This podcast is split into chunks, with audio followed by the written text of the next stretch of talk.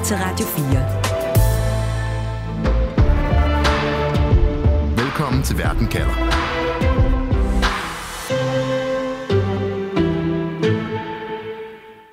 Forestil dig, at du sidder og ser nyhederne i tv, og pludselig sker der følgende.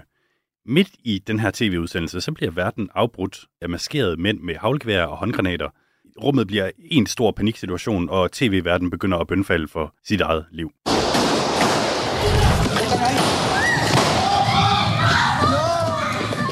Vi befinder os i Ecuador, engang et fredeligt, turistvenligt sydamerikansk land. I dag et sted, hvor det kan være livsfarligt at færdes på gaden. Og hvor borgerne nu spørger sig selv, hvem der egentlig styrer landet. Præsidenten eller banderne.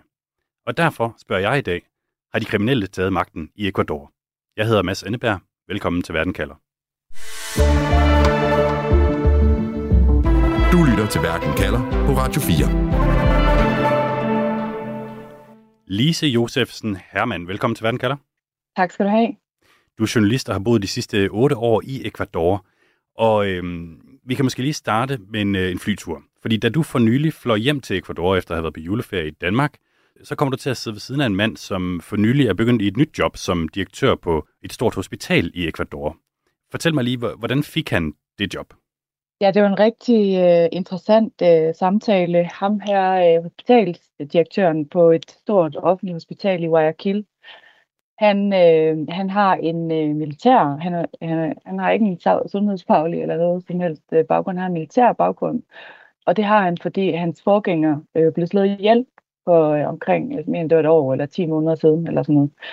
Og det var rigtig interessant. Øh, jeg sad ved siden af ham der på øh, KLM-flyet. Det er en lang flyvetur fra Amsterdam til, øh, til Quito, så man kan nå at, at, at tale rigtig meget. Øhm, og han fortalte om, hvordan at hans arbejde på hospitalet, hvor meget det er påvirket af de her kriminelle grupper. Altså hvor meget han for at kunne udføre sit arbejde ordentligt bliver nødt til at koordinere med de her forskellige kriminelle grupper, og hvordan at øh, de kan, den ene gruppe kan forhindre, at man kan få lov til at behandle nogen fra et kvarter, hvor, hvor en anden kriminel gruppe har magten, for eksempel. Så, så han er simpelthen nødt til at, at, at nærmest forhandle fra dag til dag med, med banderne om, hvad han kan få lov til at lave på det hospital? Fuldstændig. Altså han kan ikke øh, udføre sit arbejde som øh, hospitalsdirektør uden at koordinere, koordinere med de her kriminelle bander. Øh, og det synes jeg, det var rigtig interessant, og han var også sådan meget sådan, jeg havde bare brug for en pause for Ecuador, fordi det er så hårdt. Altså han var virkelig sådan sagde, det er et livsfarligt arbejde, jeg har, har en, en dødstrussel hængende over hovedet for at være hospitalsdirektør, så det var virkelig sådan, altså det siger noget om, hvor gennemsyret det her samfund er af, af de her kriminelle øh, grupper, og hvor at man, altså at, at selv et øh, offentligt hospital, for at det kan fungere, bliver nødt til at, at koordinere med de her grupper. Jeg synes, det var, ja, det var rigtig øh, skræmmende og, og interessant, og det her, den her samtale finder sted, så ja, to øh, dage inden, at, at tingene rigtig begynder at, at tage fart i, i Ecuador. Og det må man sige, at de har gjort. Magnus Boding Hansen, velkommen til Verdenkalder. Tak. Du er gravejournalist på Jyllandsposten og har i mange år rejst rundt i Latinamerika og dækket vold og mor og narkokarteller. Hvad er det, der sker lige nu i Ecuador? Ja, jamen, det er jo, som du siger, en magtkamp mellem øh, forbryderkongen og præsidenten om, hvem der bestemmer i, i landet, som, øh, som starter, synes jeg, reelt øh, allerede sidste år, øh, hvor regeringen er faldet øh, på grund af noget fusk og noget svindel, og så har de nyvalg, Øh, og det er jo et meget voldeligt land, så de snakker selvfølgelig om det her problem. Og så den eneste, der siger højt, at, øh, at, øh, at banderne de har magt helt ind i regeringskontorerne, han bliver så skudt uden for et, øh, et valgevent. Øh, og, og han har fået trusler kort for inden øh, fra den kriminelle, som nu er, er, er flygtet fra fængslet og har udfordret præsidenten til borgerkrig. Altså det er ordene, som bliver brugt både fra ham og, og præsidenten.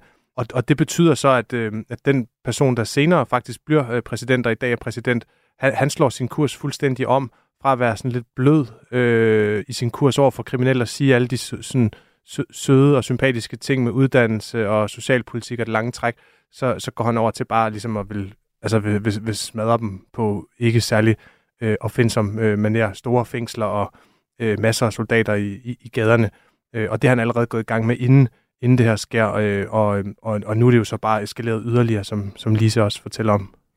Og det er altså en magtkamp mellem, øh, altså, som du siger, præsidenten og, og forbryderkongen. Øh, prøv lige at sætte nogle flere ord på, hvad det er, vi har set øh, af nyheder fra Ecuador de, de sidste par uger her. Altså, øh, der var en tv-station, der pludselig bliver overtaget af, af banderne. Mm. Der er en, en højt profileret øh, bandeboss, som bryder ud af fængslet lige pludselig. Altså, hvad, hvad er det, der foregår? Ja, jeg har med forbryderkongen, som, man, som øh, han hedder Adolfo Macias, og altså, vi har jo set øh, øh, altså, hans øh, banditter og også alle mulige andre banditter altså, løbe øh, rundt og forsøge at kidnappe folk øh, på øh, hospitaler, på universitetet, på en stor øh, motorvej, alle vegne. Øh, så, så, så der er udbrudt ja, anarki, ikke? Og, og med deres egne ord også øh, øh, en form for, øh, for, for, for borgerkrig. Lise Josefsen Hermann, øh, du er altså i Ecuador lige nu i hovedstaden Quito, er det rigtigt forstået? Ja, det er rigtigt. Hvordan er hverdagen lige nu i Ecuador for almindelige mennesker? Altså, kan børn gå i skole? Kan folk tage på arbejde? Altså, det er en lille smule øh, mere normalt igen, end det var for en uge siden, men der er stadigvæk for eksempel øh, kun virtuel undervisning. Altså i hvert fald øh, til og med øh, onsdag i den her uge, mindst er der, er der ikke nogen øh, skolegang. Og der er også mange offentligt ansatte, der øh, er blevet øh, pålagt øh, virtuelt øh, arbejde. Øh, vi har for eksempel øh, udgangsforbud mellem kl. 11 om aftenen og kl. 5 om morgenen, hvor man skal holde sig hjemme. Øhm, og i det hele taget, så er det sådan, altså, øhm, det er præget af sådan øh, ængstlig, en ængstelig befolkning. Altså, det var meget skræmmende for alle folk at se de her øh, videoer fra tv-stationen for eksempel. Altså, det er stadigvæk noget, der sidder i os, som gør, at man, altså, behøver man nu lige at være udenfor efter mørkets øh, frembrud, det gør man måske ikke. Og sådan, altså, sådan, øh, man tager særlige forholdsregler og ja, øh, holder sig, sig meget hjemme. Så det er helt klart noget, der påvirker. I, øh, i søndags der læste jeg nyheden om, at øh, 158 fængselsbetjente er blevet befriet fra et fængsel. Altså, Lise, forklar lige, hvordan det er, at fængselsbetjente lige pludselig altså, går fra at være dem, der passer på de kriminelle, til at blive holdt som gisler af de selv samme kriminelle. Ja, det er noget, altså for mig, netop det her med fængsler, det, er sådan, det sætter rigtig meget fingeren på, hvor, hvem der har magten i Ecuador, og hvor alvorligt. Så stiller jeg faktisk selv øh, for, ja, i 2022 øh, lavede en reportage netop om nogle massakre, der var i fængslerne. Altså, øh, det er helt tydeligt, at øh, de her bander har for lang, lang, lang tid siden overtaget, fuldstændig overtaget magten i alle landets fængsler. Øh, så det vil sige, at øh, selvom staten, altså og kan sige, de, de her fanger i teorien, der sidder i fængslerne, er nogle personer, der er i statens varetægt, så øh, har fængselsfunktionærerne og staten i det hele taget ikke kontrollen derinde. Det er banderne, der sidder og styrer de forskellige pavilloner. Så den ene bande sidder og styrer den ene pavillon, eller det ene fængsel, og den anden bande styrer det andet. Og så er der så nogle gange været nogle opgør, hvor der lige blev stået 50, 100, 150 øh, mennesker ihjel over, over natten. Eller sådan. Så det er også derfor, at, man, at de lige bare kan, mm. kan kidnappe alle de her, øh, og tilbageholde alle de her fængselsbetjente. Mm. Man ved også, at ham her forbryderkongen, der nu er flygtet fra øh, fængslet, han har, han har Altså han har haft det som et, nærmest som et, øh, altså som et kriminalitetens Trump Tower, det her øh, fængsel. Han har holdt store fester derinde. Han indkaldt nogle gange til pressemøder, øh, og, og det er blevet opgjort på et tidspunkt, da han indkrævede, hvad der svarer til en halv million kroner om ugen i skatter fra de andre fanger, øh, for, for at få lov at sidde der i fred. Så, så det er i høj grad hans fængsel. Det er faktisk så meget hans fængsel, som man øh, i lang tid, og muligvis stadigvæk øh, var i tvivl om, øh, om han, altså, var han flygtet før eller efter juleaften. Altså man opdagede det her for ikke så lang tid øh, siden, men hvornår var det sket, det vidste man ikke engang, fordi det var heller ikke øh, myndighederne, der styrede kameraerne, i hvert fald ikke på den gang, han sad. Du lytter til Verden kalder på Radio 4. Ja, fordi søndag den 7. januar, der har politiet i Ecuador en lidt spøjs besked til befolkningen. Landets mest berygtede bandeleder, Adolfo Macias, som, som du har talt om her før også, øh, Magnus, også kaldet Fito, han har siddet i fængsel i 13 år, og han er pludselig ikke længere i sin celle, siger politiet. Hvad sker der lige der?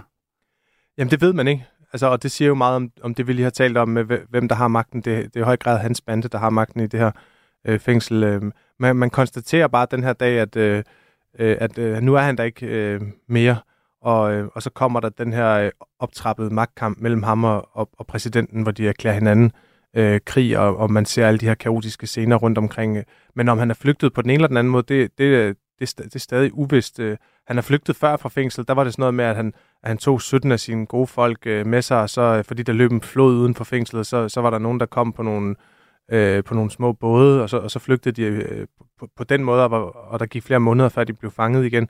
Øhm, øh, men øh, det, er jo, det er jo altid noget med korruption, når man, øh, når man flygter. Øh, Ja. Det lyder i hvert fald ikke som om, at øh, myndighederne i Ecuador har fuldstændig styr på, hvad der sker i, i de fængsler der. Altså, Magnus, nu øh, som journalist, der har du rapporteret i overvis om Latinamerikas øh, narkokarteller og den vold, der ligesom følger i deres kølvand.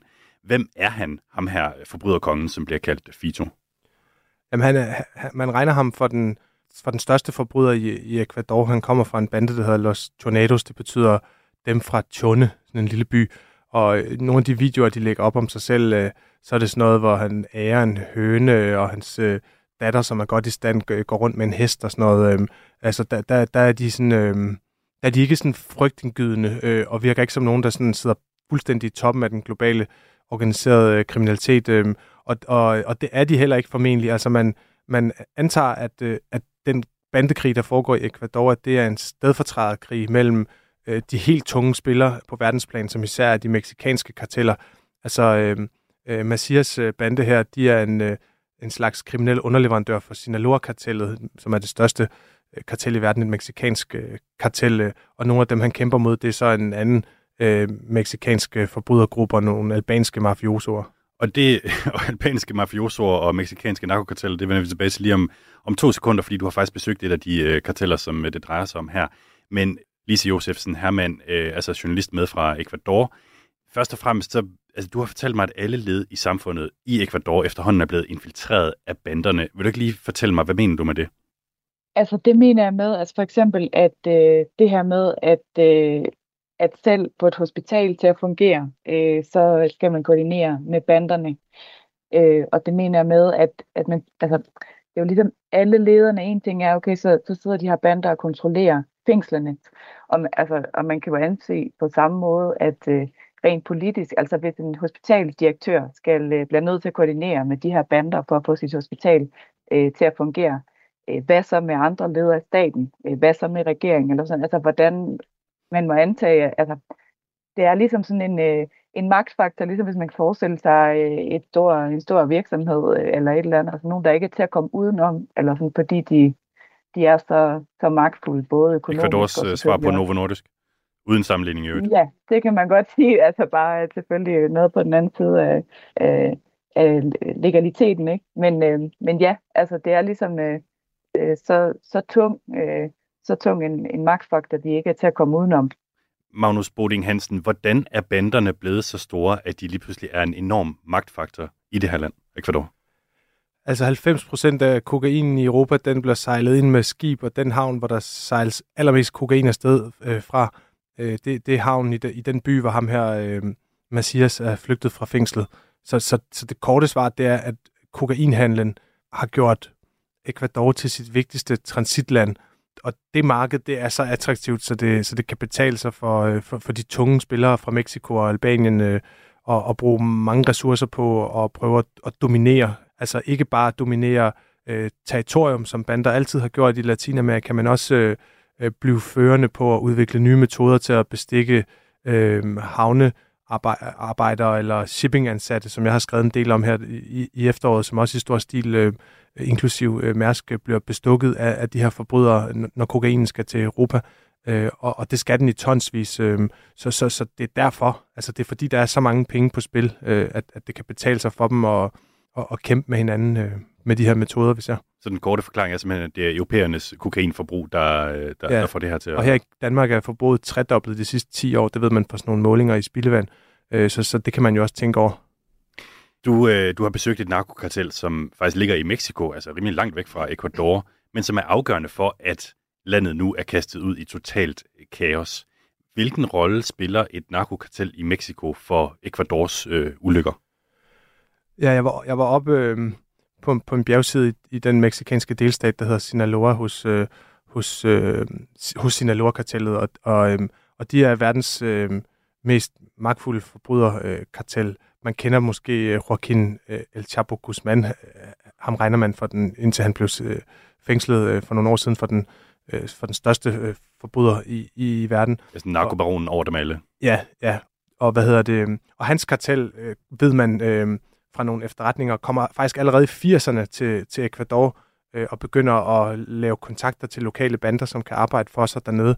Men det, øh, øh altså det eskalerer først for alvor til et problem her i, i de senere år, hvor, øh, hvor konkurrerende albanske og meksikanske karteller øh, forsøger ligesom at fravriste deres styrkepositioner, hvor myndighederne går i krig øh, med dem. Hvordan er albanerne kommet ind? Altså bare lige sådan ultrakort, hvordan de er kommet ind i billedet her. Det ligger trods alt endnu længere væk. Alba- albanerne og meksikanerne, det er, det er ligesom de, altså de to største magtfaktorer i, i international organiseret kriminalitet.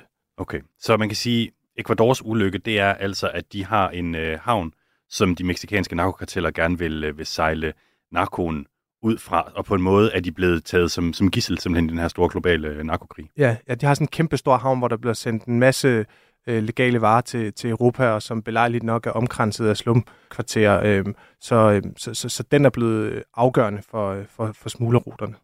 Altså, jeg hørte også sige, at det som ham, øh, den, den store bandeleder i Ecuador her, han er altså en mand, som har leveret altså har, har været underleverandør eller nærmest ansat i det kartel i, i Mexico, som du har besøgt? Ja, nok snarere sådan en slags underleverandør. Øh, og det er meget sådan, at, øh, at, at de her øh, karteller fungerer. Selv Sinaloa-kartellet, som man taler om som en stor øh, Øh, enhed, øhm, øh, da jeg besøgte dem, øh, øh, der, der lå de også i sådan en indre krig mellem alle mulige øh, fraktioner. Mange af dem ledet af, af, af Chapo Guzmans øh, sønner. Øh, og, og det er typisk sådan, at de, at de handler øh, ydelser med hinanden i sådan en lang øh, kæde, hvor, hvor den ene ikke nødvendigvis ved, hvad den anden øh, gør. Øh, og derfor kan man godt føle sig som, øh, som kongen af sin egen butik, hvis man er ham her Messias nede i, i Ecuador. Er det til, til dels også, øh, men, men, men det regnes for et faktum, at, at han øh, opererer på øh, sine lorkartellets noget og koordinerer med dem. Radio 4. Ikke så forudsigende.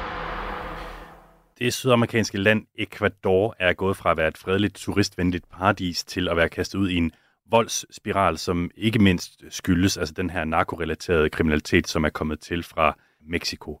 Magnus Boding Hansen, øh, du er gravjournalist på Jyllandsposten og har øh, ja, i mange år rejst rundt og rapporteret om de her narkokarteller i Latinamerika. Hvorfor kan præsidenten og militæret i Ecuador ikke bare sådan ligesom anholde alle de kriminelle og smide dem i fængsel? Jamen, det er jo på en eller anden måde øh, øh sådan glædet, glædet ud mellem fingrene på dem. Ikke? Øh, de kørte i mange år en, en relativt blød øh, kurs over for, øh, for de kriminelle. Øh, så, så, så mit indtryk er, at banderne har vokset sig meget stærke øh, lidt i, i ly øh, af, af den øh, forsonende kurs, som man kan sige en masse fornuftigt øh, øh, for, for øh, i, i Ecuador, som der var i mange år. Og så det øjeblik, man, man begynder at bekribe dem, så er det på en eller anden måde lidt øh, sluppet ud af hænderne på en. Lise Josefsen, øh, Herman, Hermann, du er journalist og er med fra Ecuador, hvor du har boet i otte år. Og vi hører om den her magtkamp mellem præsidenten i Ecuador og militæret på den ene side, og så altså banderne på den anden side. Men du mener faktisk, Lise, at militæret i landet er ved at få for meget magt her. Hvorfor det? Altså, jeg er i hvert fald bekymret for, øh, ja, det er jo så øh, omkring en uge siden, at øh, præsidenten nåede at deklarere det, som øh, man kalder øh, intern væbnet øh, konflikt. Øh, og så samtidig så var han ude at sige øh, med, med navn, altså ud over Tornados, der altså som er Fitos øh, bande, så, øh, så sætter han navn på 22 øh, kriminelle øh, bander, øh, og kalder dem nu ikke længere bander, men øh, terrorgrupper, og øh, giver øh, militæret lov til at øh, sådan set frie hænder til at eliminere øh, personer, der er mistanke om at tilhøre de her øh, terrorgrupper. Og det er både jeg og selvfølgelig og, og mange andre her i Ecuador bekymret over den udvikling, fordi det betyder sådan set, øh, at, øh, at militæret kan gå ud øh, i et eller andet øh, fattigt kvarter og der kan være, at der står en eller anden på gadehjørnet, eller en eller anden, der har tatoveringer, eller bare man lige synes, ser mistænksom ud, slå ham ihjel, og så sker der sådan set ikke noget ved det. Det er ikke noget, der kommer nogen rettergang eller noget ud af. Altså, så det kan virkelig, øh, altså det, det, der, kan jo, der kan ryge mange øh, øh fattige, uskyldige mennesker i svinget her øh, i kampen mod den her narkokriminalitet. Øh, for at jeg bare lige bedre kan forestille mig det, Lise, altså begge sider kalder det en krig, altså både præsidenten og, og banderne selv. Hvordan foregår det? Altså er der en form for øh, slagmark? Er der egentlig kampe mellem de to grupper, eller hvad er det, vi skal forestille os? Øh, det er mere, altså som, som tingene er nu her, så er det noget med militære øh, operativer rundt om i hele landet. Altså et, et kæmpe stort antal af, af soldater rundt om i, i, i særligt i sådan, netop de, altså for eksempel de her fattige slumkvarterer, hvor mange af de her bander har, øh, har kontrollen eller har en eller anden vis øh, kontrol. Altså så det er ikke længere sådan øh, deciderede kampe, øh, vi ser. Men altså, men ja, militæret der rundt og, og spiller øh, rigtig meget med musklerne. Magnus Boding Hansen, hvad vil de her bander ultimativt set? Altså har de en drøm om officielt at tage magten i Ecuador, eller hvad vil de? Nej, altså normalt så det, det gælder om for dem, det er jo at tjene så mange øh, penge som muligt og, og holde sig i live længere end konkurrenterne. Øh, og, og der er det jo typisk klogt at gå øh, under radaren. Så jeg synes, det er svært at lure det store strategiske øh, sigte øh, fra ham her, Massias, når han øh, så demonstrativt udfordrer præsidenten til duel. Øh, fordi det gør han jo ikke kun ved at, at erklære ham krig, det gør han også ved, at han begynder at dræbe politibetjent stille og roligt en for en, øh, som er en øh, metode, som øh, Escobar fulgte i Colombia, da han var øh, den store øh, narkobaron. Øh, og øh, altså, øh, jeg tror, at øh, jeg tror ikke, at, at, at han øh, er en øh, magtfaktor i organiseret kriminalitet i Ecuador øh, om, om nogle år, fordi, øh, fordi han netop er en underleverandør øh, for nogle andre, og han har, har lagt sig så meget ud øh, med staten øh, nu, at selv hvis staten er, er svag, så er den jo alligevel øh, trods alt mere, øh, meget mere øh, legitim end, end forbryderne, og kan få hjælp fra, øh, fra nabolanden og fra, øh, og fra andre øh, stater.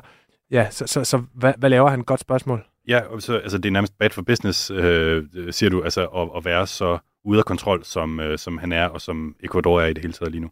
Ja, altså en af grundene til, at albanerne, der er nogle af de bedste øh, til øh, at få den øh, kriminelle forretning til at glide i verden, det er jo, at man ikke kan nævne øh, ret mange øh, ledende øh, albanske gangster i modsætning til, til ham her, som, øh, som står og slår sig på brystet på den store scene, og også optager sådan nogle narkokorridos, nogle narkoballader, øh, blandt andet inde i fængslet og i den lille by, han kommer fra, øh, altså som er, øh, som er, er en måde at påkalde sig opmærksomhed øh, på. Øh, det, det, det kan jo have et øh, taktisk øh, øh, rationale i, i, i konkrete øh, situationer. Altså det er jo en velkendt øh, kriminel metode, at man at man øh, er, er så barbarisk i den første by, man kører ind i, så der ikke er nogen, øh, der møder en med modstand i den næste by. Øh, men nu er det så bare hele landet, man har lagt sig ud med, så, så øh, ja, altså, øh, jeg, forstår, jeg forstår ikke, hvorfor han øh, har valgt øh, den her øh, kurs, men øh, de er jo også kendt for at være nogle impulsive folk. Du lytter til Verden kalder på Radio 4. I Ecuador, der øh, underviser man skolebørn online. Folk går øh, ikke på arbejde, men arbejder hjemmefra, og det har ikke noget med corona at gøre. Det er simpelthen fordi, at de vil undgå at blive ofre i den krig, der er brudt ud mellem landets præsident og de magtfulde bander. Og derfor så spørger jeg i dagens program, har de kriminelle taget magten i Ecuador? Magnus Boding Hansen, har de det? Jeg, jeg synes, det er mere præcist at sige, at øh, at der er sådan en form for øh, veto-tilstand, øh, hvor ikke nogen rigtig kan bygge øh, noget op, altså hverken øh, stat eller lokalmyndigheder eller øh, forbrydere, men, men rigtig mange kan ødelægge det for hinanden. Altså så, så banderne, de, øh, de er øh, afmægtige på deres egen måde, ligesom staten øh, øh, er det. De er jo også hele tiden jaget af hinanden øh, og af soldater. Øh, så, så magten har de ikke taget på sådan en måde, hvor de ligesom kan gå på, på, på tv og annoncere et eller andet, øh, og så, så bliver det udført af nogen. Øh, men, men de kan for, forpure øh, det meste for, for dem, der skulle forestille at have magten. Lise Josefsen Hermann, har de kriminelle taget magten i Ecuador? Altså jeg vil mene, at øh, de kriminelle i lang tid allerede har siddet ret øh, tungt på, på hvad er været meget øh, magtfulde i Ecuador. Øhm, altså, det er selvfølgelig rigtigt, der er også en stat, og, og det er jo ikke sådan, at, at øh, banderne bare kan gøre, altså der er stadig nogen, der, der kommer i fængsel, og, og de kan ikke fuldstændig gøre, hvad det passer sig. Øh, men, øh, men for eksempel, at, øh, at der sidder en bandeleder, Fito, og, øh, og lige får lyst til at, at smutte fra fængslet, der kommer øh, 1000 politibetjent øh, for at skulle flytte ham over i en anden pavillon. Så det siger jo noget om, øh, hvor magtfulde de her bander er. Altså de griner jo staten direkte op i, i ansigtet. Lise Josefsen Hermann, øh, journalist i Ecuador, og Magnus Boding Hansen, gravjournalist på Jyllandsposten og forfatter til bogen Djævlen sover aldrig, mysteriet om Latinamerikas mange mor. Tusind tak, fordi I var med i programmet i dag. Selv tak. Selv tak. Du har lyttet til Verden kalder med mig, Mads Anneberg. Programmet er tilrettelagt af Stine Krohmann Dragsted, og vores redaktør er Camilla Høj Eggers. Husk, at du kan høre os hver dag fra mandag til torsdag på podcast eller kl. 13 her på Radio 4. Du har lyttet til en podcast fra Radio 4. Find flere episoder i vores app, eller der, hvor du lytter til podcast. Radio 4. Ikke så forudsigeligt.